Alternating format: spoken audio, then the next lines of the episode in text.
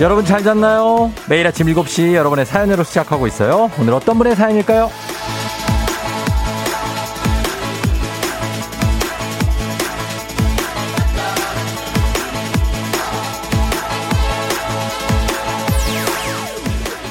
5304님, 굿모닝 우종씨, 여기는 미국 메릴랜드네요.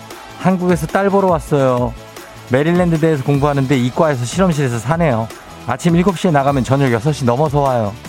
오늘은 수제비 먹고 싶다 해서 준비하고 기다리는데 여기서도 우종 씨 목소리가 생생하게 너무 잘 들리네요. 꼭 한국에 있는 것 같고 덕분에 즐겁네요.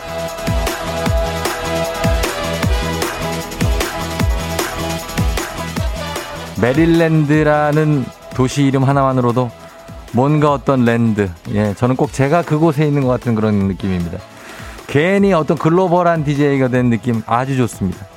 세계 곳곳에서 듣고 계시는 우리 FM 대행진의 특파원 여러분, 오늘 그곳은 어떤가요? 소식 좀 전해주세요. 저희 기다릴게요. 9월 9일 목요일 준 주말권 당신의 모닝 파트너 조우종의 FM 대행진입니다. 9월 9일 목요일 KBS Cool FM 조우종 FM 대행진 오늘 첫 곡 서태지와 아이들의 시대 유감으로 시작했습니다. 자, 오늘 시대 유감. 음. 정말 이 곡은 상당히 오래된 곡인데 처음에는 예전에는 이걸 자주 듣지는 못했는데 예 지금 듣네. 어 오늘 팝이 아니고 시대 유감을 뭐, 튼, 뭐 따로 뭐 특별한 이유가 있습니까? 어. 아, 있나 보네요. 예, 기다려 보겠습니다. 뭔지 한번 예, 들어보고. 자, 오늘 오프닝의 주인공은 예, 5304님인데 메릴랜드에서 오늘도 듣고 계신가요, 혹시? 그럼 연락 주세요. 예, 메릴랜드대. 메릴랜드대에 0480님이 저도 거기 있었어요. 컬리지 파크 기억납니다. IMF만 아니었어도 계속 학업했을 텐데 그립네요. 아, 그래요? 98년도 그때 계신 거예요. 어, 대단합니다. 김유림 씨, 오프닝이 벌써 8시 느낌. 여행 가고픕니다.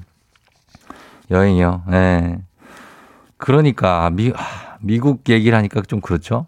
황원영 씨, 저는 오늘 제주도 여행 가는 길이에요. 공항으로 가는 지하철에서 청취하네요. 오늘 날씨도 좋고 멋진 여행이 될 것 같습니다.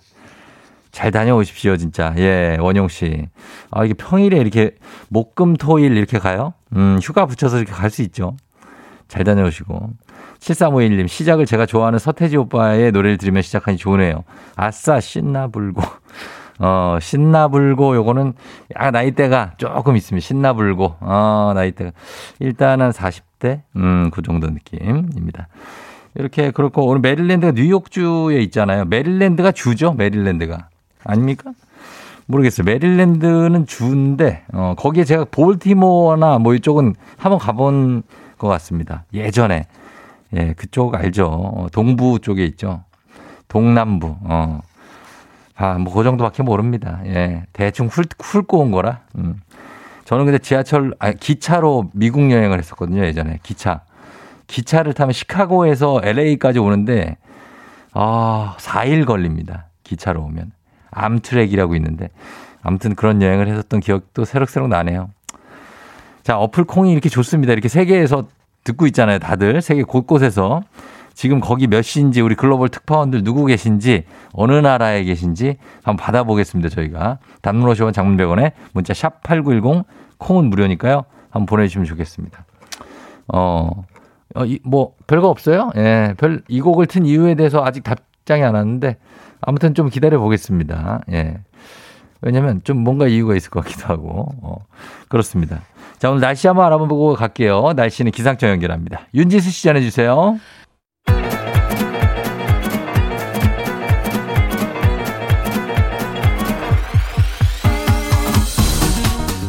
예, 아, 아, 아, 아, 그, 마이크 테스트요? 예, 그, 들려요? 들리죠? 예. 행진이 이장인데요. 지금부터 행진이 주민 여러분들 소식 전해 들어가시오. 행진이 단톡이요.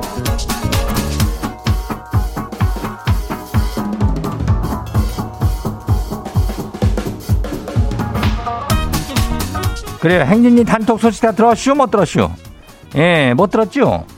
어디 이슈 이슈. 예, 오늘이 뭐 준 주말권이라고 내가 이장 얘기했잖요. 그 금방 주말이죠? 오늘 목요일 아니요. 그래요, 금방요. 주말 맞이 뭐 여러 가지 야. 애기 아플자 퀴즈 신청해요. 예, 문자 샵 8910이요. 예, 단문 50원에 장문 100원이요. 예, 그리고 이거 뭐, 예? 시대 유감 이거 왜 틀었는지 얘기를 뭐 지금 하자면은, 야, 말도 안 되는 얘기요. 이거, 이거 말도 안 되는 얘기지. 우리 그 옷, 오뜨 땡땡 쿠키님이 우리 쿠키를 보내줬거든. 그거 감사해요. 그거 일단은. 어, 근데 그거를 우리 작가들이 지들끼리 나눠 먹었다고 그래요. 예. 그리고 우리 이충원 PD한테 아무것도 안 줬다는데 그래서 많이 유감스러워서 시대 유감을 들었다는 말도 안 되는 얘기를 좀 하고 있는 상황이에요. 여기는. 예. 어때요? 괜찮아요? 예, 뭐, 뭐라, 이것도 안 되네, 또. 아이고. 아무튼 그렇다니까, 뭐, 별 오해는 갖지 마요. 예, 알겠죠. 그 행진이 단톡 봐요.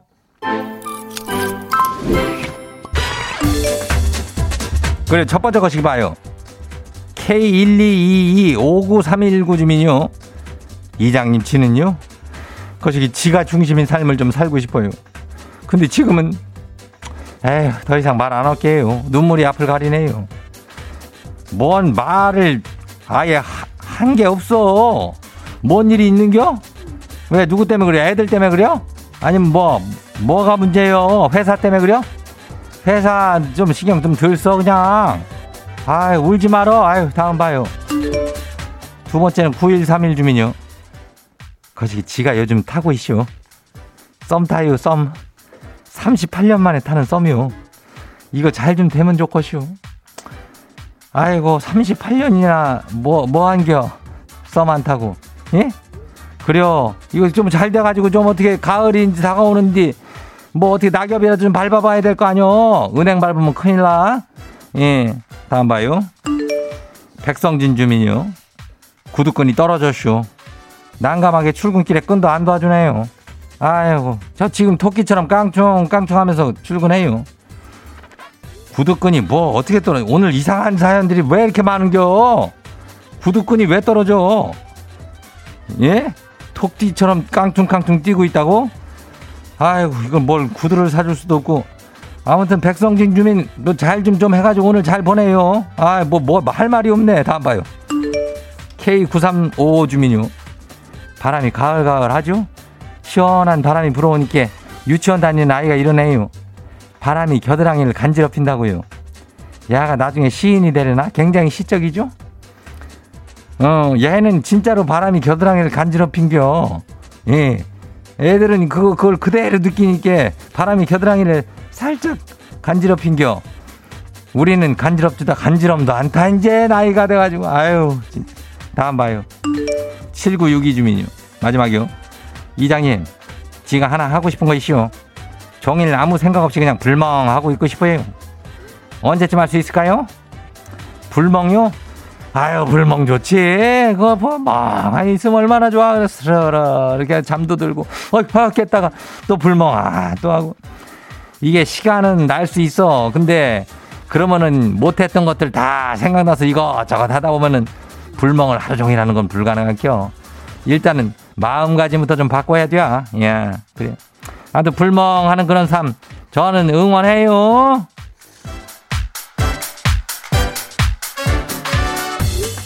오늘 저기 저 행진이 단톡에 소개된 주민 여러분들께는 건강한 오리를 만나다 다양 오리에서 오리 스테이크 세트를 갖다가 그냥 아주 그냥 기가 막히게 거시기하게 포장을 해가지고 그냥 집으로 보내줄게요. 예. 그래요. 행진이 단톡 내일 열려요. 행진이 가족들한테 알려주고 싶은 정보나 소식이 있으면은 행진이 단톡 요거 말머리 달아가지고 여기 보내주면 돼요. 예, 단문 50원에 장문은 100원이요. 예, 그래요. 조금 그래요. 문자가 샤퍼고 89106. 여기로 보내요. 오늘 여기까지예요. 소나무 넘나 좋은 것 와우 어디서 운세 좀 보셨군요 오늘 어떤 하루가 될지 노래로 알아봅니다. 단돈 50원의 행복 코인 운세방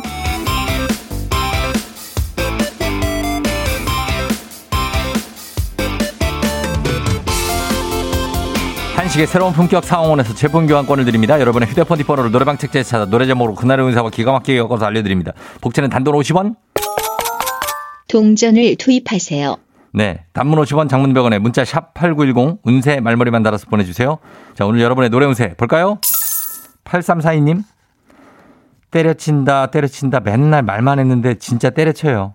솔직한 마음으로 제가 하던 업무 새로운 직원이 잘 못해서 회사에 업무 마비가 왔으면 좋겠는데 그거 가능할까요?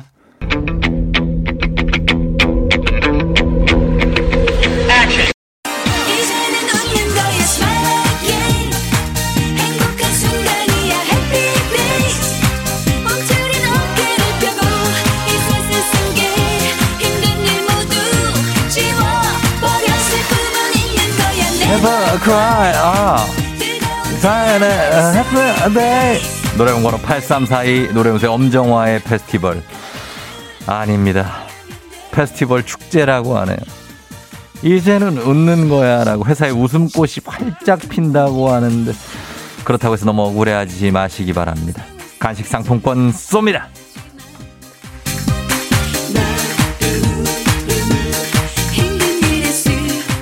다음 운세 노래방 노래 운세 주인공은 7750님. 아니, 아내가 다이어트 중인데요. 분명히 간식이 입에도 안 된다고 이번에는 꼭 뺀다고 약속을 했는데 수입 과자만 파는 전문점 결제 영수 중이 있네요. 다이어트 한다고 그랬는데 아내가요. 수입 과자점은 여기 왜 간 걸까요?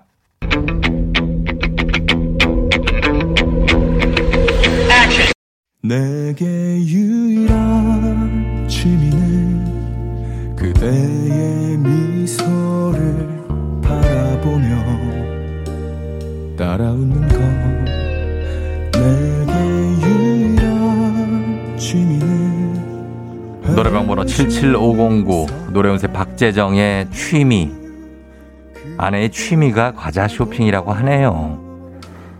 가방 쇼핑보단 낫잖아요. 명품 쇼핑, 쇼핑보다 낫잖아요. 취미로 과자 쇼핑 괜찮습니다.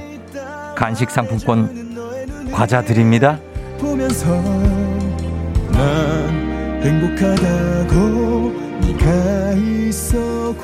오늘의 마지막 노래 운세는 이분입니다. 2679님. 중2 사춘기라고 하던데요. 차라리 사춘기라면 좋겠어요. 저희 아들은 아주 말도 잘 듣고 착실하고 성실한데요. 이상하게 성적이 바닥이에요. 공부를 안 한 것도 아닌데 이유를 물으면 자기는 워낙에 느린 사람이니까 조금만 더 기다려달래요. 얼마나 더 기다려주면 될까요?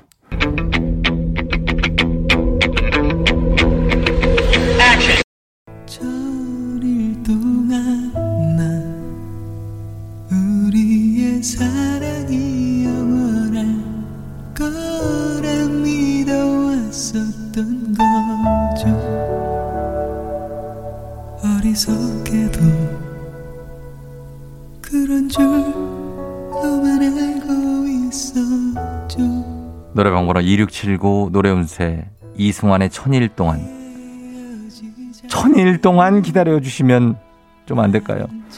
중2면은 천일 후가 고3 때인데 결과가 그때 나올 것 같습니다. 천일을 참고 기다려 주시기 바랍니다. 수능 잘 보고 대학 잘 갈 것 같다고 하니까 기다려 주세요. 간식 상품권 드리겠습니다.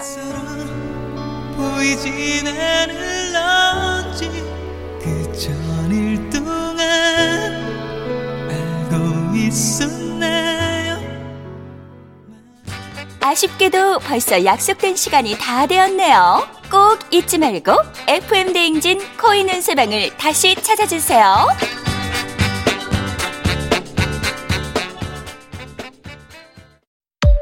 FM 대행진에서 드리는 선물입니다. 수분 코팅 촉촉 헤어 유닉스에서 에어샷 U, IT 전문 기업 알리오 코리아에서 알리오 미니 가습기, 올린 아이비에서 inner beauty 균질 유산균, 바른 건강 맞춤법 정관장에서 알파 프로젝트 관절 건강, 헌 욕조 줄게 새 욕조 다오 두꺼바에서 의자형 벨리바스, 앰플 폭탄 샤인밤 앰플 브라운에서 샤인밤 세트, 마스크의 명품 브랜드 르마스카에서 코레오 스포츠 마스크, 기미 주근깨 이별템 Answer Nineteen에서 시카 알부틴 크림 세트, 여름이 더 시원한 알펜시아 리조트에서 숙박권과 워터파크 이용권. 온 가족이 즐거운 웅진 플레이 도시에서 워터파크 and 온천 스파 이용권. 키즈텐 공사이에서 어린이 키성장 영양제. 특허균주를 사용한 신터액트 유산균. 건강지킴이 비타민하우스에서 알래스칸 cod liver oil. 온가족 유산균 드시모네에서 드시모네 365 당신의 일상을 새롭게 신일전자에서 handy steamer. 달달한 고당도 토마토 단마토 본사에서 단마토.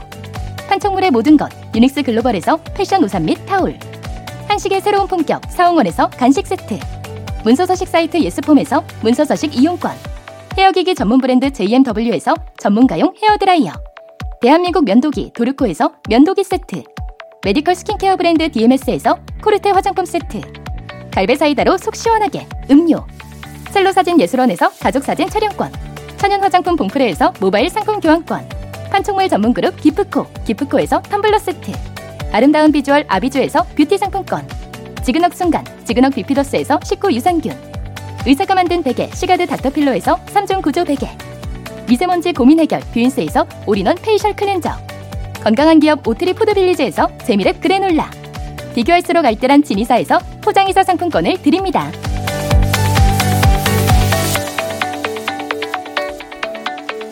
아, 영어 이름이 좀 있어요. 영어 이름. 원택킴, 아, 원택킴. 클로버란 DJ 쫑디. 여긴 뉴질랜드. 주말에만 콩으로 들었는데, lockdown 때문에 주중에도 청취합니다. 했습니다. 아, lockdown이 여기 있어요. 뉴질랜드에.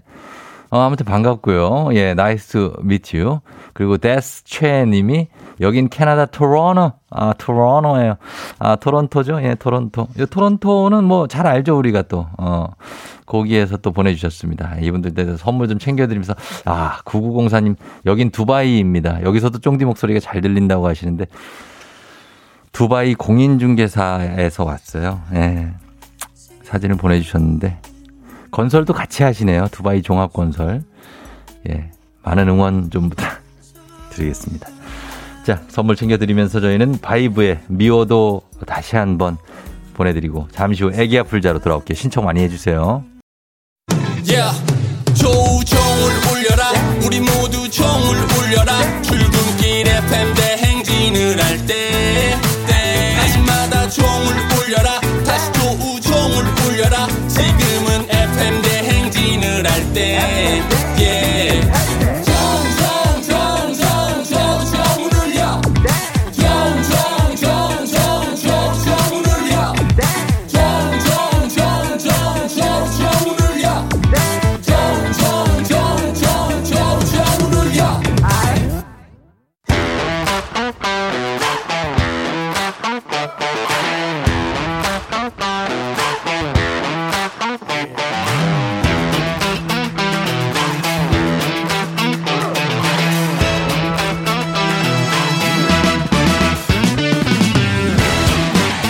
학연 지연만큼 사회를 좀 먹는 것이 없죠. 하지만 바로 지금 여기 팬댕에서만큼 예외입니다. 학연 혹은 지연의 몸과 마음을 기대어가는 코너. 애기야 풀자. 퀴즈 풀자 애기야.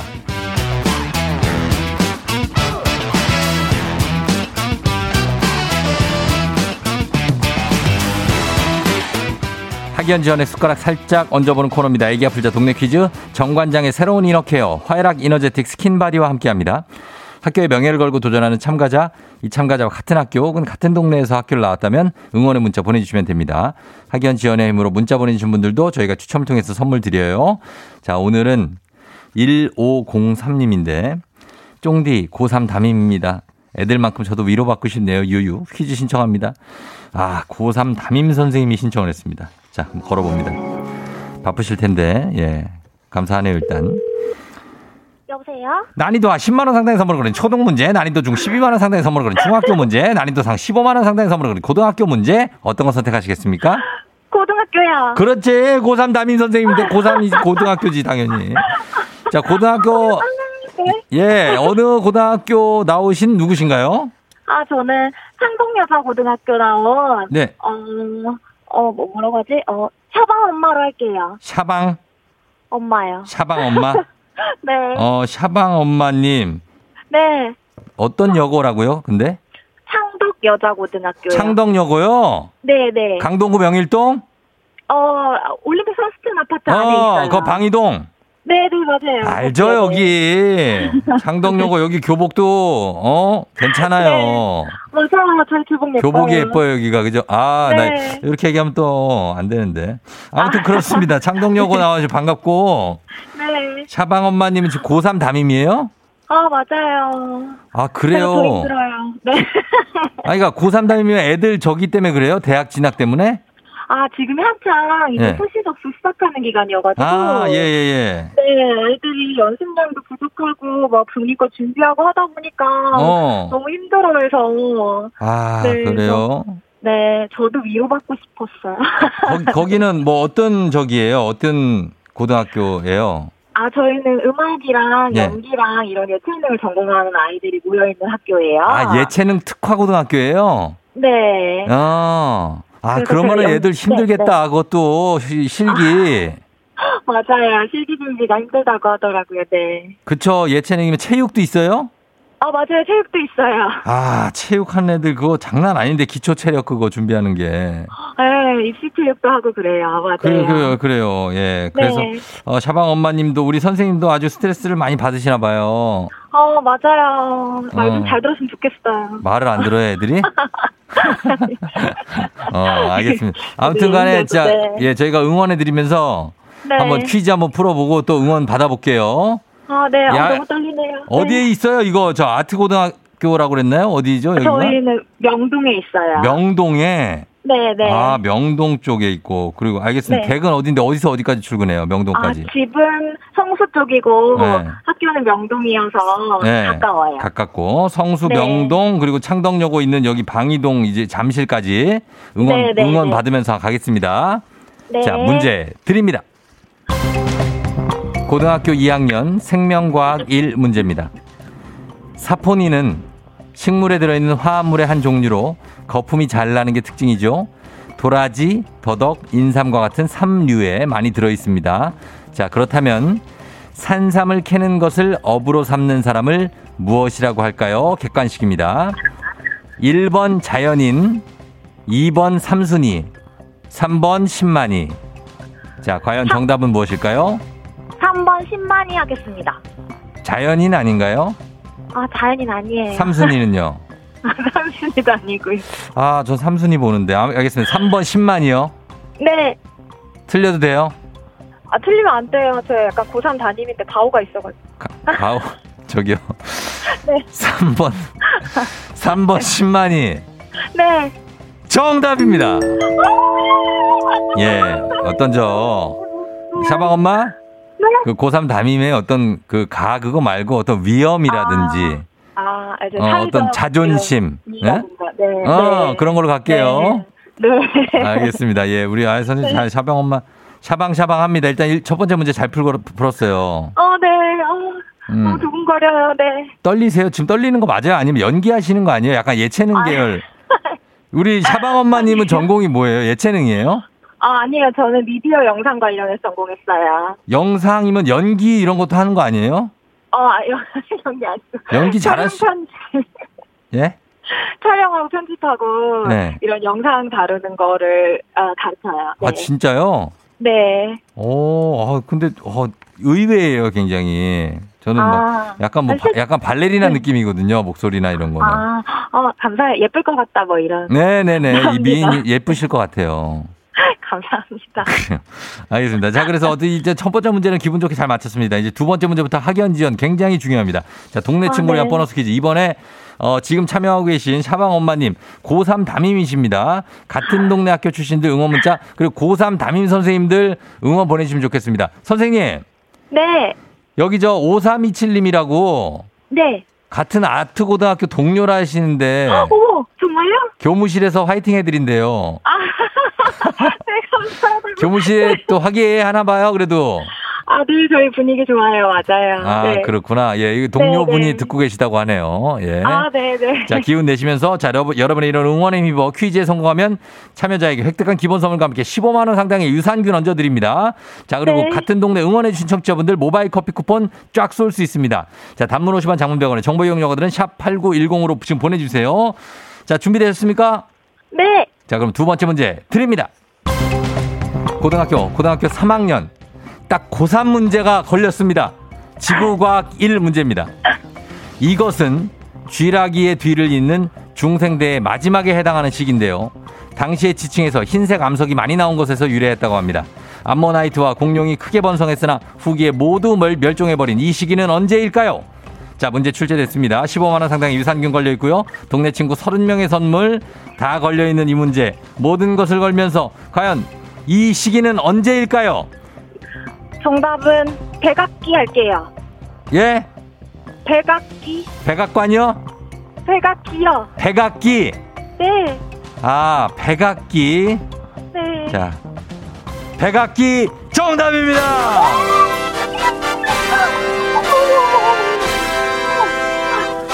아, 진짜 고3, 아, 선생님이라 그런지 되게 손쉽게 맞히시네. 아, 손쉽게는 아니고, 사실 엄청 떨려가지고. 예, 예. 잘 기억이 안 날 뻔했어요. 어, 어, 어, 네. 어, 근데 이런 거를 또, 아, 잘 맞춰주시고, 백악, 백악기가 정답이었습니다. 예, 예. 어, 다행이에요, 네. 어, 창덕여고 교복 빵모자 세대래요. 95년에 졸업하신 분이 문자 보냈어요. 아, 네, 선배님. 예, 빵, 모자를 쓰고 다녔었나요, 그때? 아, 근데 모자가 있긴 있었는데, 저 네. 때는 쓰진 않았어요. 아, 쓰진 않, 않았어요? 아, 네. 뭐 반항이에요? 뭐예요? 아니. 왜 안 써? 그때 모자가 유행이 아니어가지고. 뭐 쓰라고 줬는데 학교에서 모자를. 네, 왜 맞아요. 안 쓰냐고, 그거를. 아. 아, 나 참나. 아, 애들 말 안 들었어요. 열받는다면서요. 아, 살짝. 근데 왜 본인은 아. 말을 안 들었나요? 네? 아, 그, 음. 아, 근데 전 진짜 네네. 선생님 괴롭히는 학생은 아니었거든요. 음, 아, 그냥 모자만 살짝 안 쓰고? 네, 그쵸. 어, 그래, 그래. 알았어. 머리 기르고 막 그러고 다니지 않았어요? 아, 네, 두 발은 자유여가지고, 또 음. 긴 머리가 예쁘니까. 아, 예쁘니까. 그렇게 네. 하고. 그래, 그래. 그래요, 선생님. 네. 아이들 그 진학 상담도 하셔야 되고 또 여러 네. 가지로 이제 예술 쪽 고등학교니까 참 뭐 여러 가지 가르칠 것도 준비할 것도 많을 텐데 네. 어때요? 좀 뭐가 제일 힘드세요, 선생님? 어, 사실 아이들이 예민해서 많이 아프고 그래요. 음, 그래서 그런 건강 문제 같은 네. 거 상담하다 보면, 예, 어, 좀 저도 속상하기도 하고, 어, 네, 제 옛날 생각도 나고, 어. 그게 좀 제일 어려운 문제가 아닌가 싶어요. 건강한 게 제일 조- 중요하죠. 맞아요. 그렇죠. 공부가 뭐가 중요해? 건강이 중요하지. 아, 그럼요. 공부도 못하면 중요- 어때요? 못해도 돼, 못해도 되죠? 아, 이런 선생님도 있어야 돼. 예, 사방- 행복해야죠. 네. 행- 행복이 우선, 행복이 우선인 거죠? 그럼요. 예, 성적이 뭐가 네. 중요해? 행복이 중요한 거지. 아, 그, 그렇죠. 왜 더듬어요? 왜 더듬어? 네? 아, 약간. 약간. 한 3초쯤? 어, 약간 좀 그럴 수 있어요. 예. 네. 아무튼 창덕 여고를 빛내준 선생님 너무나 감사하고, 아, 네. 예, 앞으로 고3 수시들 쭉쭉 이어질 텐데 잘 좀 부탁드리겠습니다. 아, 네네네. 예, 고마워. FM대행진 자주 들으세요. 아, 네. 좀비 아침 출근할 때마다 듣고 있어요. 너무 음. 활력소 어, 네. 얻어가는 것 같아요. 아 네. 감사합니다. 저희도 힘낼게요. 네, 감사합니다. 그래요, 선생님, 안녕! 안녕. 예. 창덕여고의 샤방 엄마 고3 담임 선생님께서도 전화를 해주셨고 문제 잘 풀고 가셨습니다. 6548님 깍 창덕여고 출신이에요. 학교에 아직도 수영 수업하는지 궁금하네요 하셨습니다. 은근 자랑하네 또 수영장 있다고. 8432님 헉 저 창덕여고 미술반 14년도 졸업했는데 호그와트 갔던 학교 너무 생각나네요. 선생님 화이팅 하세요 했습니다. 아 뭔가 낭만이 있다. 7085님 반갑네요. 저는 창덕여고요. 보성고등학교 출신입니다. 화이팅. 보성고등학교도 아주 명문고등학교입니다. 1252님 출근길에 깜짝 놀랐어요. 저는 천재 창덕여고 교사입니다. 다른 시대 같은 장소에서 응원 문자 보냅니다. 아 그래요? 창덕여고의 교사로 계신데 여기 졸업한 차방 엄마가 또 다른 고등학교에서 교사를 하고 있습니다. 예. 자, 아들 이분들께 아유, 아유, 이놈의 거, 이거. 이게 안, 안 되네. 예. 자, 선물 보내드리게. 핫, 뜨거, 뜨거, 핫, 뜨거, 뜨거, 핫, 핫. 예, 선물 보내드리겠습니다. 자, 그러면서 바로 다음 문제로 넘어갑니다. 네, 다음 문제. 되네! 아, 여기 여기 살짝 접촉 불량이네. 어, 알겠습니다. 자, 가볍지만 든든한 아침 포스트 콘푸라이트와 함께하는 오고오구 퀴즈. FM 대행진 가족 중에서 5세에서 9세까지 어린이라면 누구나 참여 가능한 오고오구 노래 퀴즈. 오늘은 7살 7세 최루아 어린이가 오고오구 노래 퀴즈 불러줬습니다. 여러분 노래 제목만 보내주세요. 정답자 10분 추첨해서 선물 드립니다. 짧은 걸 50원, 긴 건 100원, 문자 샵 8910 콩은 무료입니다. 자, 최루아, 루아 나와주세요. 마리아 마리아 너리야 마리아 빛나는 마리아 날 괴롭히지 마 아, 마리아 너리야 마리아 어남은 아름다도 왜 입이 아름다도 왜 난 이 루와 얘가 지금 부- 노래 부르고 있는 자세가 떠오른다. 자세가. 턱을 쭉 내밀고 이렇게 앉아가지고 약간 앞으로 이렇게 음, 우리 루아가 노래를 굉장히 힘을 빼고 노래는 이렇게 힘 빼고 불러야 돼요. 예, 잘 불러. 다시 한번 들어보도록 하겠습니다. 자, 루아야. 마리아 마리아 너리야 마리아 빛나는 마리아 날 괴롭히지 마 아, 마리아 너리야 마리아 어남은 아름다도 왜 입이 아름다도 왜 음, 이야, 이게 힘 빼고 부르는 노래. 어, 은근히 또 중독성이 있어요. 루아 노래. 자, 잘 불러줬습니다. 자, 여러분 제목 보내주세요. 저희 노래 듣고 와서 정답 발표합니다. 예, 마마무의 힙. 헤헤헤헤, 마마무의 힙 듣고 왔습니다. 자, 오늘 루아가 불러준 노래, 과연 어떤 노래일지 정답 확인합니다. 정답 뭐죠?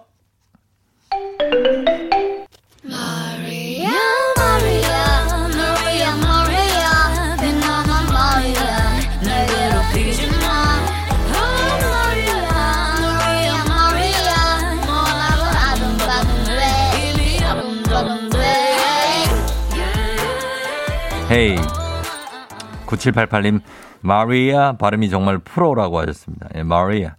박은양 씨, 마리아입니다. 우와, 발음이 살아있네요. 대박 하셨습니다. 굉장하죠? 예, 마리아 하면서 굉장히. 정답은 마리아였습니다. 예, 선물 받으실 분들 명단 홈페이지 선곡표 게시판에 올려놓을게요. 확인하시고요. 오늘 오고구 노래 불러준 7살 최루아 어린이 정말 발음도 좋고, 예, 노래도 잘했어요. 시리얼바 선물로 보내드릴게요. 오고구 노래 퀴즈의 주인공이 되고 싶은 5세에서 9세까지 어린이들 카카오 플러스 친구 조우종의 FM댕지 친구 추가해 주시면 자세한 참여 방법 나와 있습니다. 많이 참여해 주세요.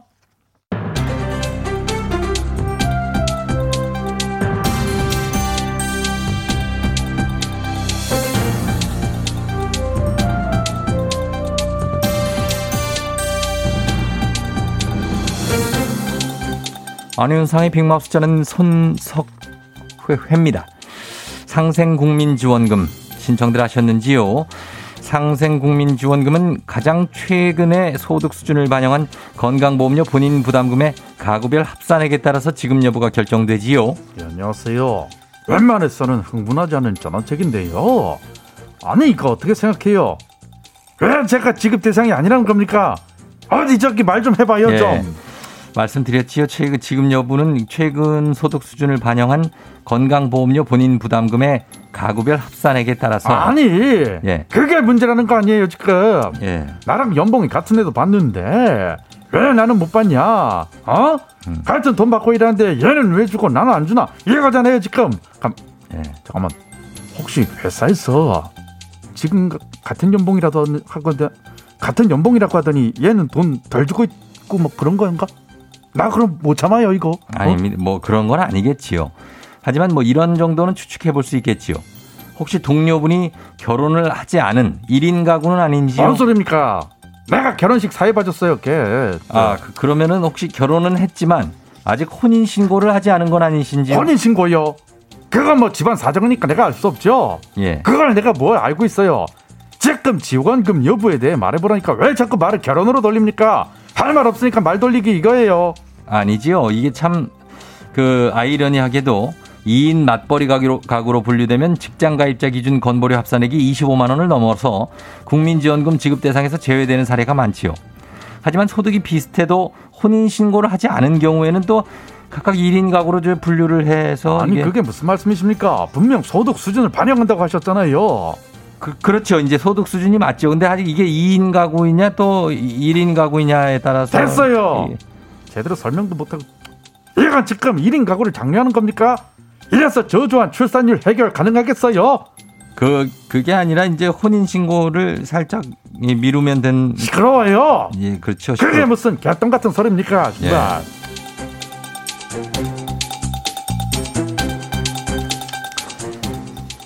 다음 소식입니다. 어제 애기야 풀자에 연결된 애청자도 면목동에서 일산까지 출근. 정말 엄청난 거리의 출근길에 놀라지 않을 수가 없었지요. 안녕하세요. 뽀로로 친구 루피입니다. 음, 근데 FM 대행진 청취자들은 유난히 멀리 출근하는 거 아닌가요? 아니지요. 이게 평균이지요. 서울 내부 출근 평균 시간은 44.7분이지만 서울에서 경기도로 출근은 평균 65.4분. 경기도에서 서울로 출근하는 분들은 평균 72.1분이 걸린다지요. 그랑 그랑 그랑 그랑. 음, 그럼 뭐라고? 아, 멀미 머리가 아파? 아침부터 이렇게 장시간 차를 타면 멀미를 하고 멀미를 하다 보면 머리가 아프고 종일 두통에 시달려 업무가 밀리고 그래야 야근하고 근데 출근 시간은 오래 걸리니까 이거 일찍 나와야 되고 아우 정말 그냥 예. 그냥 그냥 그것이 직장인의 비애지요. 참 고달프지요. 하지만 지금도 평균 출근 시간을 듣고 하, 콧방귀를 끼는 청취자도 있지요. 정말요? 매일 왕복 2시간, 심지어는 4시간인 분도 있지요. 네? 이건 그저 평균치를 말씀드린 겁니다. 가장 장거리 출근로 어디 계신지요? 위로의 큰 선물 한번 쏘지요.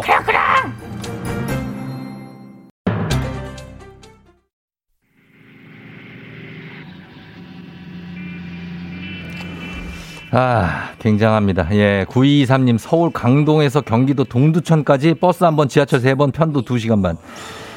5799 동두천 중앙역에서 서울 문정동까지 왕복 4시간. 동두천에서 왜 이렇게 멀리 다니는 거야? 3333님 경기도 화성에서 서울 마곡까지 중간에 가산에 와이프를 내려준다 하루 왕복 4시간 3662님 일산에서 시화공단에 왕복 4시간 반 정도 차만 타면 다리가 저린 수유에서 화성까지를 왜 가, 동탄까지를 왜 가냐고 퇴근에 3시간이 걸린대 아 이분들 모두 정말 선물 좀, 좀, 좀 꾸- 뿌듯하게 좀 챙겨드립니다 구리에서 문산까지를 왜 가냐고 4171님까지 왕복 3시간 30분 이분들 선물 다 챙겨줍니다. 그러면서 어쩔 수 없는 우리는 직장인이다. 넥스트의 도시인 듣고 잠시 후 8시 다시 돌아올게요. You're rocking with the DJ. DJ 조종의 어머나 벌써 8시 어쩌지 벌써 8시네 회사 가기 싫은걸 알고 있어 getting feeling 어쩌지 벌써 8시 승객 여러분의 팬댕진 기장 조우종입니다. 안전에 완전을 더하다. 티웨이 항공과 함께하는 벌써 8시요. 오늘은 미국 시애틀로 떠나봅니다. 즐거운 비행하시면서 준 주말권 목요일 아침 상황 기장에게 바로바로바로 알려주시기 바랍니다. 단문 50원 장문병원의 정보 이용들은 문자 샵 8910 콩은 무료입니다. 보내주세요. 시애틀 행비행기 이륙합니다. 갑니다. Let's get it!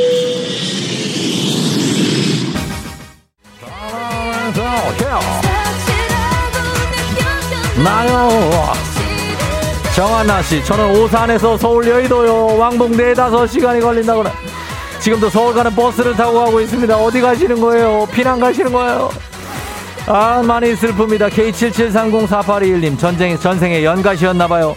하루에 물 3리터는 마시는 것 같은 나. 왜 이럴까요? 하셨습니다. 병원에 가야 되지 않을까요? 3리터나 너무 많이 마시는데. 그래도 한번 가보고 괜찮아질 겁니다. 걱정하지 마세요. Let's get it!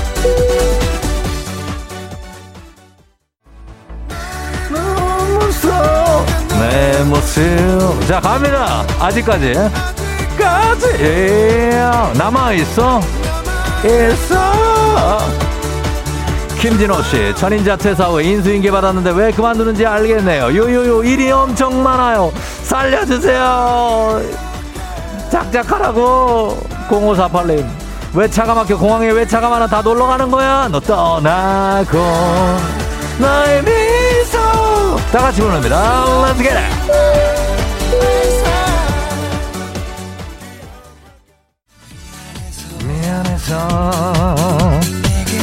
아무 말 없이 민종이 형이 너무나 보고 싶습니다. 미간 한번 잡아줍니다 우리가.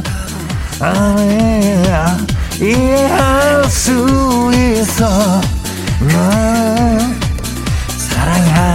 사랑하니까 내 사랑이니까. 울고 있는 갈게요. 아 예. 내게 뭐였지? 노래 한번 빠져봅니다. 사연 좀 이따 가겠습니다. 노래 한번 빠져봅니다.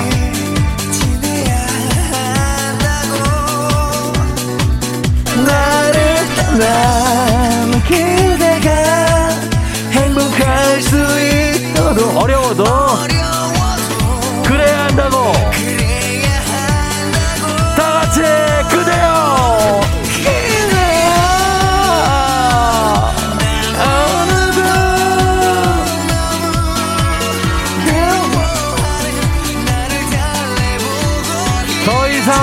하겠습니다 더 이상.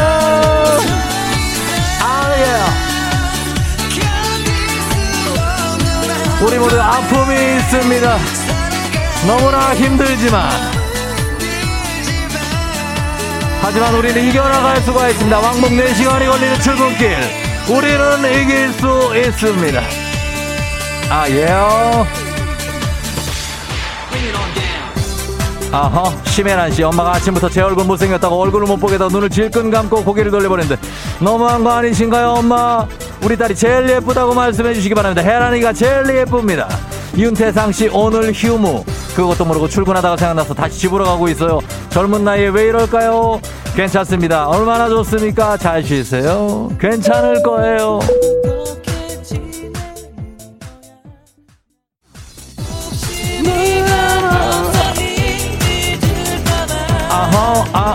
2372님. 고1 애들이 온라인 수업을 그리워하고 있어요. 얘들아, 사실 선생님도 살짝 그래. 오늘도 힘내보자. 곧 주말이다. 힘을 내주시기 바랍니다. 엄윤진 씨 모처럼 푹 잤다고 생각했는데 너무 푹 잤나봐요. 지각이에요. 누가 내 알림 끈 거네. 아, 나 울고 싶어요. 성모와 함께 갑니다. 울어봅니다. 아. FM 댕진 벌써 8시요. 미국의 시애틀에 도착했습니다. 애를 해변에서 커피를 마시면서 해가 지는 모습을 감상해 보겠습니다. 아주 해변이 아름다운 도시 시애틀입니다. 저. 자, 수평선을 붉게 물들이면서 지는 해를 보면서 깊은 어떤 상념에 젖어 봅니다. 나의 인생, 나의 사랑, 그리고 나의 청취자들. 아, 어, 헬, 아, hello. 예, 음. 어? Is the smell is good? Yeah, okay. 아, 시애틀의 어떤 자랑거리 별다방 커피냐고요? 아, 그 no, no, no, no. This is from Korea. Yeah. Uh, two to three. You know, two to three. Yeah, coffee two and furim two. Okay, sugar two, two to three. You know what? 아, you 커피 한 잔 할래요? No, no. Okay, okay, thank you. 감사합니다. 자, 우리 시애틀 사람들이 이 투투트리 커피에 대해 굉장한 관심을 가지고 있습니다. 예, 얼마나 맛있게요. 자, 코로나 시대 여행을 떠나지 못하는 청취자들을 위한 여행지 ASMR. 내일도 원하는 곳으로 안전하게 모시도록 하겠습니다. thank you very 감사합니다. 날씨 알아보죠. 기상청 연결합니다. 윤지수 씨 전해주세요. 조종의 FM 대행진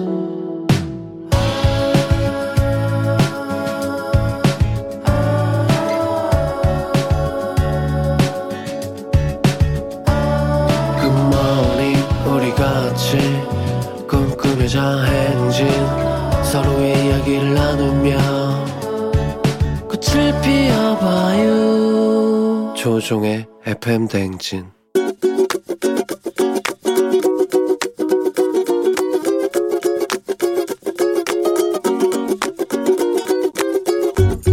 안녕하세요. 전 동작구에 사는 이선미이고요. 들을 수 있을지 모르지만 4살짜리 아들에게 잔소리를 하고 싶습니다. 아직은 어려서 그렇겠지만 이제 펭귄이나 뭐 상어 나오는 이런 동화 같은 거를 영상을 좋아하는데 약속한 것만큼 보면 좋은데 꼭 한 편 더 보겠다고 이게 마지막이라고 우길 때가 있어요. 그래서 그것 좀 안 해줬으면 좋겠다. 집중해서 보기 때문에 엄마 아빠가 뭐 얘기하는 거는 전혀 들리지 않아 하더라고요. 우선은 보여주기 전에 오늘은 뭐 세 편만 보는 거야. 오늘은 두 편만 보는 거야. 뭐 이런 걸 먼저 약속을 받고 시작을 하는데 그래도 잘 안 지켜지네요. 준서야 엄마가 진짜 사랑하지만 우리 TV 동화나 핸드폰은 조금만 보자. 안재욱의 Forever 함께하고 계십니다. 자, 오늘은 이선미님께서 4살 아들 준서에게, 아휴, 4살이 뭘 알겠어. 만화나 영상을 보기 전에 몇 편을 볼지 정하고 보는데 꼭 끌 때가 되면 한 편을 더 보겠다고 한다. 약속을 지켜줬으면 좋겠다는 부탁의 잔소리 전해주셨습니다. 저는 좀 지켜줬으면 좋겠네요, 진짜. 예, 김학영 씨가 뭐야, 이 선곡, 크크크. 박성민 씨, 오늘 선곡들이 감성을 살려주세요. 하셨는데. 예, 그렇죠. 피디님 나이가 궁금해요. 선곡이 왠지 저랑 같은 또래일 듯 해요. 박수현 씨. 박수현 씨 나이를 먼저 공개하세요. 그럼 제가 알려드릴게요. 0778님. 아, 선곡 진짜 완전 짱하셨습니다. 예, 그렇습니다. 사랑을 그대 품 안에인가? 아무튼 그렇습니다. 어, 천유아 씨가 와, 우리 집과 너무 똑같아요. 다섯 살 되니까 조금 타협이 돼요. 어, 영양 씨, 4살이면 평생 효도 중인데 잔소리라니. 중2병 딸 키우는 엄마는 4살 딸이 그립다고 하셨습니다. 아, 박수현 씨가 어, 딱 한 개만 더 하는 4살 라마가 여기도 있다고 하셨고 2781님 완전 공감 엄마의 마음이네요. 한 번만 한 번만 더 보면 안 돼요? 예, 이렇게 하죠. 그러면 예. 근데 이제 뭐 이렇게 애들이 다들 그런 것 같습니다. 저희 아윤이도 아, 한 개만 더 보고 끄, 끄겠다. 꼭. 그리고 뭘 한 개만 더 보고 꺼. 다 보고 나면 한 개만 더 보면 안 돼. 끝도 없어. 예. 진짜 포레버래니까. 뭐, 뭐, 어, 그렇다고요. 에 아무튼 매일 아침 FM 댕진 가족들의 생생한 목소리를 책임져주는 이혜리 리포터. 오늘도 고맙습니다. 예. 자, 저희는 뉴스로 돌아올게요.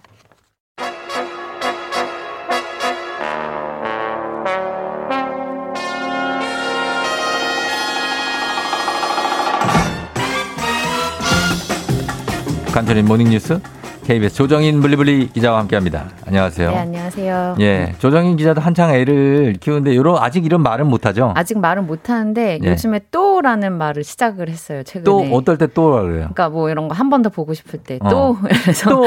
이 사연이 어. 아 나도 시작이 됐구나. 귀엽다. 예. 또 또는 귀여울 때예요. 아 그래요? 어, 한 네. 번만 더 보면 안 되로 디, 아. deal이 들어와요. deal. 아, 아직은 그렇게까지는 못하지만 더 보면 되면 이제 시작이네요. 저도. 어, 네. 나는 그러면 밥을 먹어주겠다. 아. 밥은 지가 배고파서 먹는 거지. 네, 왜 우리를 그렇죠. 위해서 먹어줍니까? 그죠? 네. 그럴 땐 밥을 끊어야 돼요. 그래야 돼요. 자, 아, 오늘 첫 소식으로 아파트 청약입니다. 요즘 수도권은 청약하는 데마다 경쟁률이 엄청난데 이번에 청약 제도가 좀 바뀐다고요? 네, 아파트 청약 크게 일반 공급, 특별 공급으로 나뉘죠. 근데 네. 일반 공급은 무주택자라면 누구나 이제 경쟁을 해서 청약 가점 순서대로 당첨이 되는 거고, 네. 이제 특별 공급은 신혼부부, 다자녀, 뭐 생애 최초, 노부모 봉양 같은 이 특정한 요건을 만족시키는 그룹끼리만 이제 제한 경쟁하는 거잖아요. 예. 근데 이 중에서 이번에 특별 공급 제도가 일부 개편이 됩니다. 그래서 개편의 가장 큰 특징이 1인 가구를 지금보다 더 배려하겠다 이겁니다.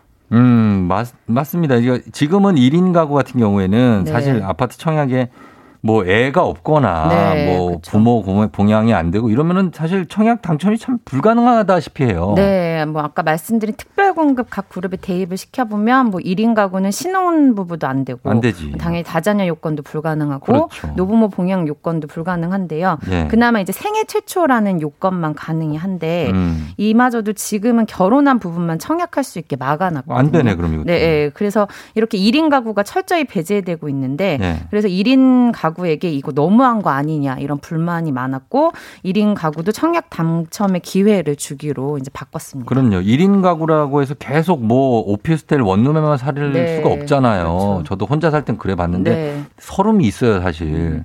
그래서 기회를 주시는 건 맞는 것 같습니다. 구체적으로 어떤 기회를 주는 겁니까? 네, 말씀드린 생애 최초 특별 공급에서 물량의 30%를 별도로 배정을 해서 네. 그 물량에 대해서는 1인 가구도 청약 지원을 할 수 있게 해주는 방식인데요. 네. 예를 들어서 어떤 아파트 생애 최초 특별 공급이 50가구다. 음. 이러면 그 중에서 15가구는 1인 가구도 지원할 수 있게 이제 배정이 되고 네. 이제 당첨자를 선정하는 방식도 1인 가구는 되게 이제 청약 가점이 낮은 경우가 많기 때문에.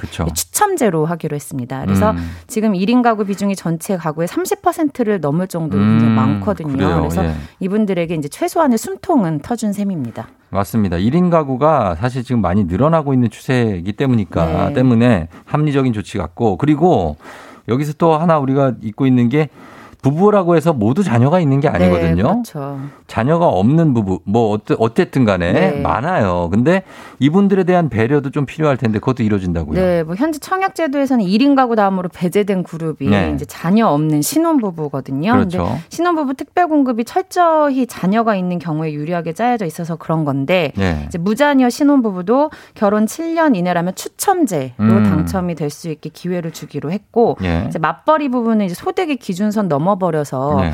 기회가 배제되는 경우가 많은데 그렇죠. 예. 이런 분들도 기회를 주도록 이제 제도가 바뀝니다. 어, 언제부터 이게 시행이 되는 거죠? 네, 다다음 달 이제 11월부터고요. 음. 1인 가구이신 분들 또 자녀가 없거나 맞벌이인 신혼부부들 뉴스 자세히 챙겨보시는 게 좋을 것 같고 음. 다만 이번에 바뀌는 제도는 민간 분양 아파트에만 적용이 되고요. 네. 공공 분양 아파트는 지금 제도 그대로 간다는 점 유의하셔야 될 것 같습니다. 알겠습니다. 자, 그리고 국민지원금 이번 주 월요일부터 신청이 시작됐는데 벌써 천만 명 넘게 이미 받으셨다 고요? 네, 오늘로 신청 나흘째인데 이번에는 시스템 준비가 전반적으로 잘 돼서 지급이 음. 순조롭고요. 하루에 500만 명씩 지급이 되고 있고 네. 정확한 집계는 아니지만 뭐 어제까지 거의 한 1,500만 명 정도 받았을 걸로 보여지고 음. 이번 주 금요일이면 우리 국민의 절반 정도가 신청해서 이제 지급을 받을 수 있을 걸로 보입니다. 근데 순조로우니까 다행인데 이번에도 사실 이제 선별 지급이잖아요. 네. 그래서 어, 왜 나는 못 받냐? 이런 이의 신청이 또 쇄도하고 있다고요? 네, 맞습니다. 뭐 어제까지 월화수 사흘 만에 4만 건 정도 이의 신청이 네. 아이고, 접수가 많네요. 됐고요. 예. 네, 예상보다 훨- 이제 훨씬 많은 건데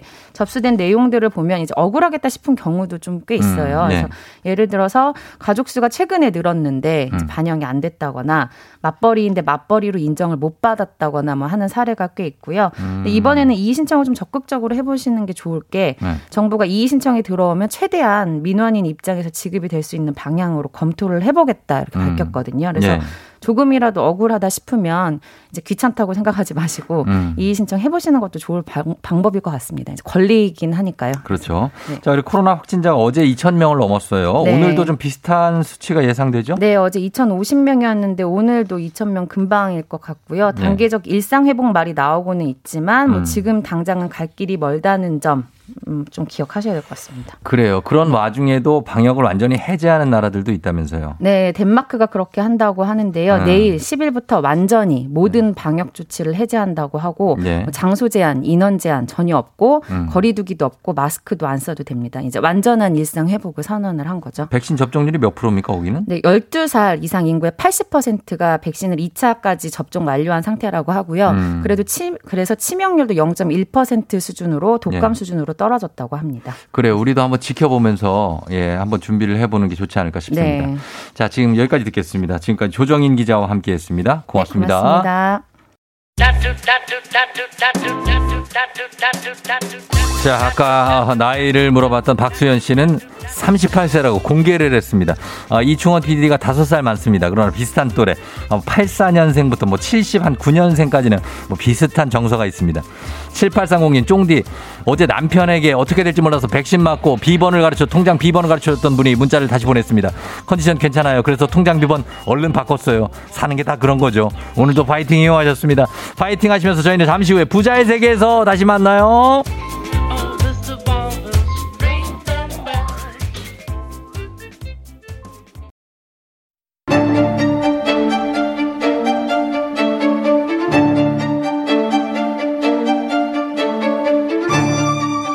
가계부를 쓰는 남자. 생필품 가격보다 부동산 시세에 더 빠삭한 여자. 열리라는 이 세상 모든 부자 지망생들 모두 다 여기로 부자의 세계.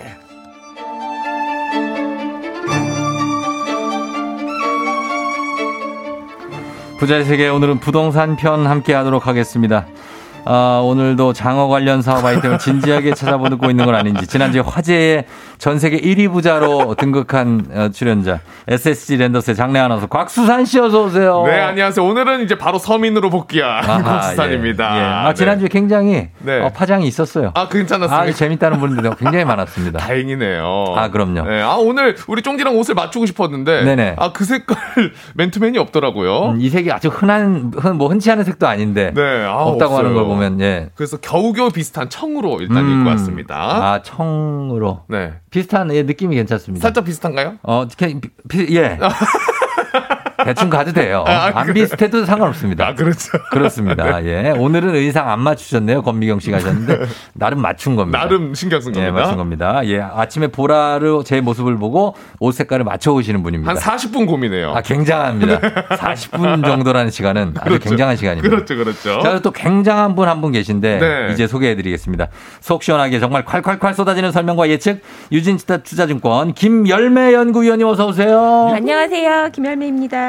예, 어. 지난번에 열매 씨가 와- 오셔서 얘기해 주시고 나서 음. 한번 더 해달라고 아, 네. 부동산 특집 너무 아쉽다고 그래서 저희가 또 모셨습니다. 음. 제가 지난번에는 처음이라서 좀 어버버했는데 오늘은 음. 조금 더 열심히 예. 해보겠습니다. 어버버한 게 그 정도면은 오늘은 정말 긴장하셔야 됩니다. 어 기대되는데요 오늘 정말 꿀 정보들이 안 쏟아집니다. 아 맞습니다 네 예, 예. 자, 오늘 부자의 세계 부동산 편입니다. 오늘 금리와 대출에 대해서 알아보는데 요즘 부동산 시장에 온 신경이 곤두서 있고 궁금증과 걱정이 굉장히 많은 분들 음. 담은 50원 장문병원의 문자 샵 8910 무료인 콩으로 보내주시면 됩니다. 자, 지난 얼마 안 됐죠? 8월 말에 금리 인상이 있었어요. 한국은행에서. 어. 그래서 금리가 0.5에서 0.75로 0.25%포인트 올랐는데 지금 이렇게 어려운 상황에 코로나19로 왜 기준금리를 올렸냐 하시는 분도 있고 또 올릴 거다 하는 거 또 불안해 하시는 분들이 있는데 그건 어떻게 보십니까? 위원님은? 어, 일단은 첫 번째 이유는 코로나 이전 대비해서 코로나 이후에 금리가 너무 많이 내려갔어요. 음, 맞아요. 코로나 이전에 금리가 얼마였냐면 얼마였어요? 2020년 2월에 1.25%였거든요. 그래요? 이번에 인상했는데 0.75잖아요. 와. 근데 지금 1.25하면 엄청 높아 보이시죠? 네. 네. 그만큼 저금리가 오랫동안 밑으로 훅 내려와 있었다. 그래서 이제는 금리를 좀 정상화하겠다 이런 기조고요. 음, 예. 근데 제일 큰 문제는 금리를 낮춰서 우리가 좀잘 살아보자 했는데 예. 가계 부채가 너무 늘어나고 어. 있고 그리고 또 이게 무슨 투자나 고용으로 쓰인다기보다는 네. 자산 시장으로 지금 특히 주식 시장, 부동산 시장 맞아요. 특히 부동산이 고민이죠. 고민이에요, 진짜. 그래서 이게 문제가 되니까 네. 이제는 금리를 좀 정상화하자 음. 이런 기조예요. 예. 그래서 추가 인상 계획도 있다라고 발표를 하고 있고요. 그렇죠. 한국은행의 이주열 총리나 홍남기 경제부총리 모두 다 어, 금리 인상 올해 한 번으로 그치지 않을 수 있다. 음. 한번 더 할 수 있다라는 얘기를 강하게 하고 있어서 아마도 10월이나 11월에는 한 번 더 인상 할 가능성이 있고 네. 내년 상반기까지는 코로나 이전 수준 음. 1.25%까지도 아? 열려 있다. 이렇게 지금 보고 있습니다. 예. 곽수산 씨. 네, 근데 이제 이, 이 기준 금리가 인상이 되면 주택담보대출 금리도 덩달아 올라가는 건 맞죠? 그렇죠. 그러면은 지금은 어느 정도 올랐어요? 어, 주택담보대출 금리가 1년 전하고 비교하면 한 0.6에서 0.7%포인트 올랐고요. 어, 많이 올랐네. 최근에 한 3개월 전보다는 한 0.4 정도 오른 것 음. 같아요. 이게 왜 그런 거냐면 기준금리는 25bp, 그러니까 0.25%밖에 안 올랐는데 네.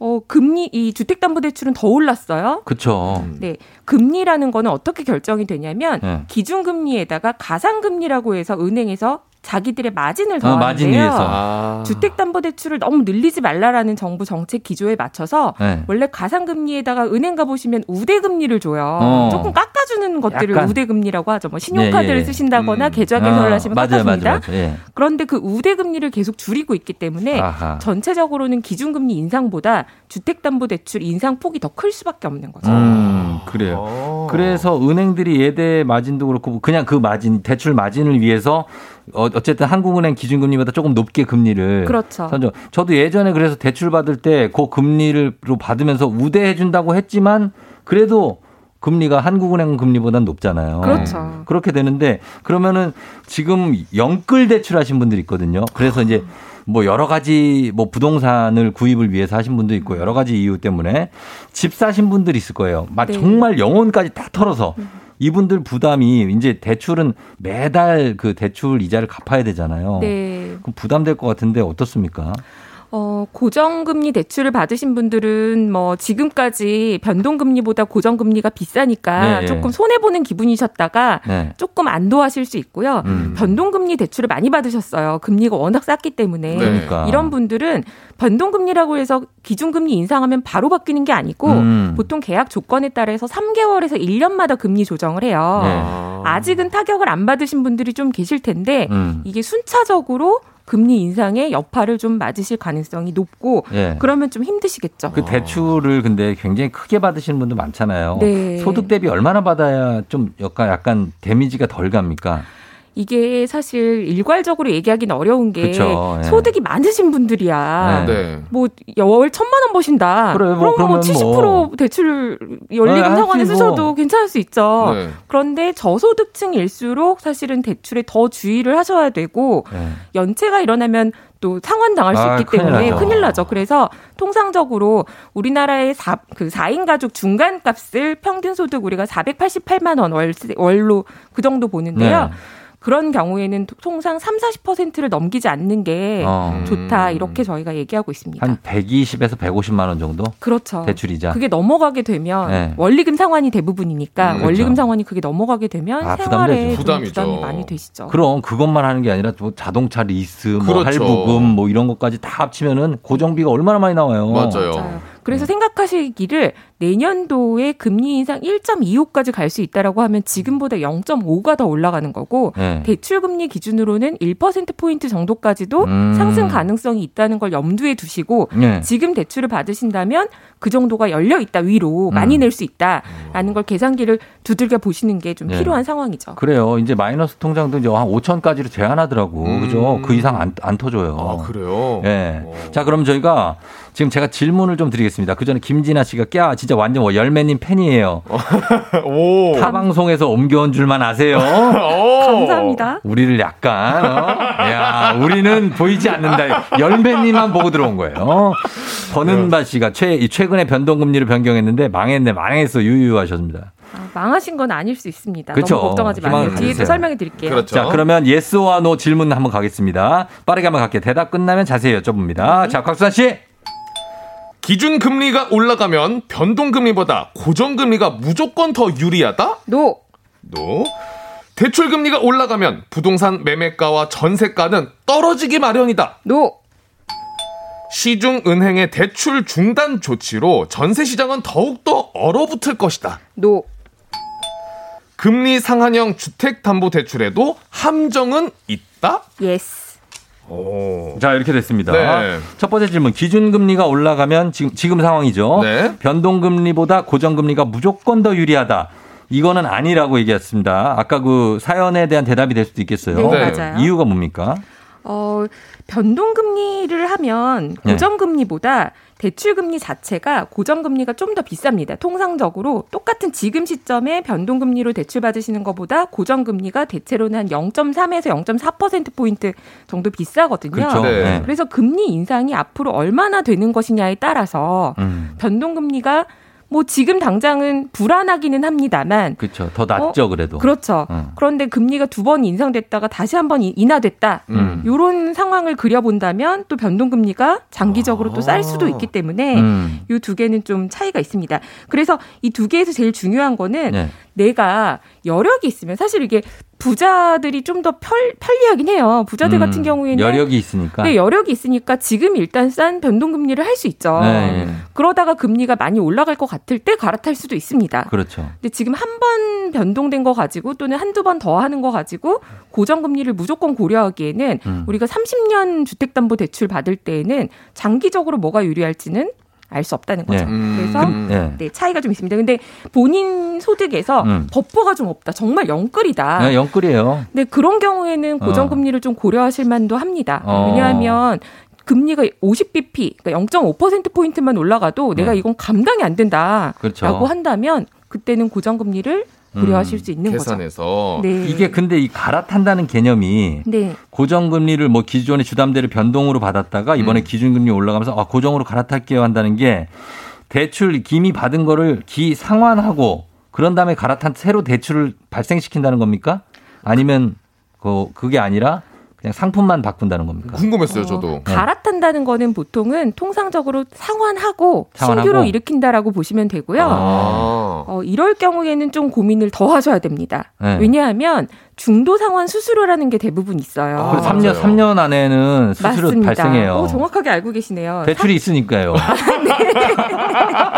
3년 전 내 그거 갚으면 네. 은행도 이익을 내야 되니까 수수료를 위, 위약금처럼 수수료를 내야 돼요. 3년 지나면 안 내요? 지나면 안 내. 아, 네. 그래요? 네네네. 네, 맞습니다. 어. 그래서 3년이 지나신 분들은 중도 상환 수수료가 없기 때문에 네. 지금부터 좀 불안하다. 여기서 금리가 0.5 이상 올라가면 곤란해질 것 같다라는 분들은 지금 고정금리로 갈아타실 만 하고요. 네. 하지만 3년이 안 됐다라고 하면 중도 상환 수수료가 무려 1.5% 아, 상당해요. 상당해. 아, 그러면 대출금이 클수록 좀 많이 내겠네 요, 확실히. 그럼요. 1.5, 뭐0.5 아끼자고 1.5%포인트 내고 상환하고 다시 일으키시면 음. 전체적으로 손해를 보실 수 있거든요. 음, 그래서 그렇죠. 이 부분을 잘 고려하셔야 됩니다. 음. 어, 아 근데 아, 저 이게 저만 궁금한 건가? 이게 대출이 상환이 돼요? 상환하고 갈아탄다는 얘기가 아, 갈아탈 때도요. 굉장히 주의, 주의하셔야 되는 게요. 네. 새로 일으키실 때 대출 한도가 축소되거나 네.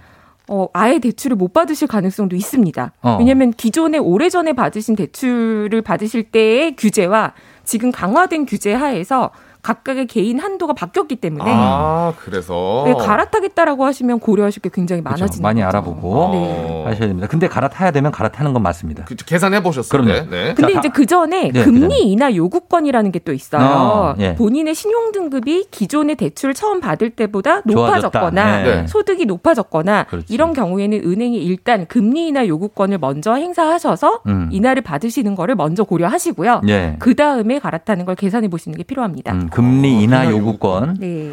자, 그리고 대출 금리가 올라가면 부동산 매매가, 전세가 떨어지기 마련이다. 이건 아니라고 하셨습니다. 네. 예. 그럼 대출 금리 올라가는 거하고 사실 부동산은 같이 움직이죠. 어떻게 보면 근데. 맞습니다. 예.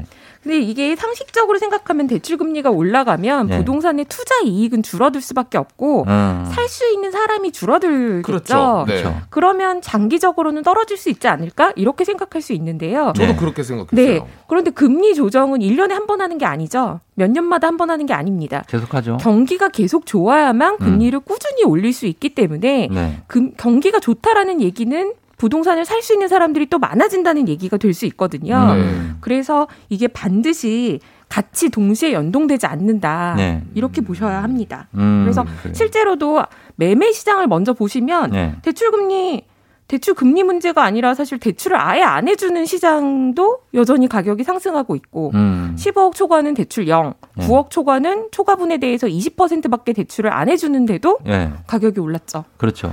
그래서 금리를 단기에 인상하는 것만으로 음. 부동산 시장이 잡힌다 이렇게 보기는 사실 어렵습니다. 그러니까 지금 지금 이 어, 규제만으로도 대출을 발생시키기가 진짜 힘들어요. 맞아요. 보통 사람은 대출 왜 그래요? 아, 뭐 대박. 아니 대출 필요해요? 왜, 얼마 얼마를 받으시려고? 휴지 좀 갖다 제 드려야 될 것 같은데요. 예. 대출 받아서 사고 싶거나 대출 받아서 전세를 좀 음. 옮기고 싶어도 안 고생하는. 분들이 많아서 어. 좀 네. 마음 아프게 생각하고 있어요. 맞아요. 그래서 지금 이 상황에서도 부동산이 매매가 막 전세가가 올라가고 이런 거는 분명 그 외에 뭔가가 있는 거예요. 네. 그렇죠? 예, 그래서 대출 발생시키지 않고도 부동산을 살 수 있고 이런 분들도 있는 거고. 그렇죠. 예, 그렇습니다. 자, 그리고 어, 세 번째 질문은 시중은행의 대출 중단 조치로 전세 시장이 더 얼어붙을 것이다. 그렇지 않다고요? 네, 그렇습니다. 이게 가격이라는 거는 수요와 공급을 같이 봐야 되는데요. 네, 네. 지금 전세 대출을 중단하면 음. 전세 만기를 연장하거나 전세를 더 비싼 전세로 갈아타시는 분들이 고통을 받으실 수 있죠. 맞죠. 네. 대출이 중단되면요. 그렇죠. 하지만 어 일단은 전세 시장의 공급 물량 자체가 지금 좀 부족해요. 음. 집주인이 자기 집에 들어가겠다라는 사람들이 많아요. 다양한 이유로 많아졌죠. 아. 네. 그래서 이미 전세 가격이 폭등한 상황이기 때문에 네. 이 전세 대출 안 해준다고 해서 뭐 일부 시장에서는 조정 나오는 데도 있겠지만 음. 전체적으로는 조정 가능성이 그렇게 높아 보이지 않고요. 예. 이게 이제 매매든 전세든 본인이 주거하는 공간에 대한 그 비중도 너무 중요하고 음. 내 자산에서 전세 보증금도 제일 큰 거잖아요. 그렇죠. 그죠. 근데 이거를 대출을 안 해주게 되면 사람들이 그러면 월세로 이사를 가던가 음. 전세를 줄이던가 하는 선택을 해야 되는데 예. 대체로는 일단은 총 동원 가능한 돈을 자꾸 여기 집어넣게 되는 것 같아요. 음. 매매도 대출 막으니까 보험 다- 약관 대출이라든지 네. 신용 대출도 많이 늘어났죠. 아, 그렇죠. 이게 모든 걸 다 조인다고는 하지만 동원 가능한 모든 걸 자꾸 집에 넣게 되는 현상이 나타나고 있는데 네. 저는 전세 시장도 돈 많은 사람들은 조금 편하게 구할 수 있고 없으신 분들은 다시 또 한번 총동원해서 전세 보증금에 넣는 음. 이런 일이 당분간 발생하지 않을까 이렇게 음. 봅니다. 맞아요. 진짜 돌격 앞으로 많이 하시더라고요. 네. 진짜 총동원 말씀하신 것처럼. 네. 그렇죠. 이게 바람직한 거는 아닐 텐데. 맞아요. 그렇죠. 걱정스러운 일이죠. 네. 예. 그리고 마지막 질문. 금리 상한형 주택담보대출에도 함정은 있다. 그렇다 하셨는데 일단 금리 상한형 주택담보대출이 어떤 겁니까? 어, 금리가 계속해서 올라가면 예. 변동금리 상품의 경우에 이 대출 받으신 분들의 부담이 갑자기 커질 수 있죠. 네. 그러니까 금리 상환 상한 특약이라는 걸 만들었어요. 음, 음, 음. 옛날에 있다가 없어졌다가 다시 최근에 생긴 건데요. 네. 대출자가 어, 연간 0.75% 이상 금리가 올라가거나 예. 5년간 2% 올라가면 많이 올라가면 네, 그거를 초과해서 올라가는 경우에는 딱 요거를 상한으로 연간 어. 0.75까지만 올릴 수 반영하고. 예. 5년간 2%만 음. 올린다. 라는 특약에 가입하시는 거고요. 네. 이거는 이거 이렇게 하려면 비용이 발생하겠죠. 네. 약간 보험금처럼 어. 변동금리 상품에 가입하셔도 금리 상한 특약을 하신다라고 하면 연 0.15에서 0.2% 포인트 정도는 음. 추가 부담을 하셔야 되는 겁니다. 그렇죠. 예, 이런 특약을 해서 내가 요거 좀 안정화를 취하려면 돈을 더 내야 된다는 얘기예요. 그죠? 맞습니다. 예. 그래서 그냥 변동금리 기준으로 예를 들어서 지금 가입하시면 지금 대출을 일으키시면 예를 들어 3% 포인트다. 네. 그런데 이게 계속해서 금리가 올라가는 건 좀 불안해. 음. 근데 고정금리로 가기에는 나중에 금리가 또 내려갈 수도 있잖아. 네, 네, 예. 애매한 경우에 이제 금리 상한 특약을 거시면 0.15에서 0.2% 포인트를 더 내시고 음. 3.0에 받으실 수 있던 거를 3.2%의 음. 대출을 받으시면서 네. 대신에 1년에 75 BP 0.75% 이상은 금리가 안 올라가게 음. 만약에 올라가도 나는 그 이상 내지 않도록 네. 약간의 보험 상품처럼 생각하시면 좋을 것 그렇죠. 같아요. 좀 불안하신 분들이 하실 수가 있겠네요. 기싸움이죠. 기싸움. 은행과 나의 기싸움이에요. 기싸움. 아, 그럼요. 근데 예, 이제 예. 이게 이제 함정이 있는 거죠. 비용을 부담하는데 네. 실제로 1년에 0.75 이상을 올리는 거는 드물어요? 거의 네, 드물죠. 지- 최근 몇 년 사이에는 없었죠. 그렇죠. 2년이면 또 모를까. 1년에. 네. 네. 그러니까 참고하시면 좋겠습니다. 자, 오늘 부동산 어, 부자의 세계 부동산 편 함께 하고 있는데요. 이제 이제부터는 여러분의 질문들 쫙 받겠습니다. 담론 50원 장문 100원에 문자 샵 8910 무료인 콩으로 여러분 질문 보내 주세요. 저희 음악 듣고 와서 질문에 대해서 답변해 드리도록 하겠습니다. 미도와 파라솔 슈퍼스타 자, 저희가 빠르게 한번 예, 질문 좀 보겠습니다. 네. 0828님, 담보대출로 집을 구매했는데 1년 사이 집값이 올랐어요. 추가로 담보대출이 가능합니까? 가능합니다. 그 음. KB 국민은행에 들어가 보시면 시세가 나오는데요. 네. 그 시세를 기준으로 대체, 대체로 주택담보대출을 일으킬 수 있는데 그 시세가 올라가게 되면 추가 담보대출이 가능합니다. 가능합니다. 그런데 아 이거 정말 너무 꼭 필요하신 게 아니시면 음. 너무 또 영끌 한도로 계속 가시는 것 같아서 제가 권하기는 힘드네요. 그래도 필요하시면 받으셔야죠. 음, 한도가 아. 있어요?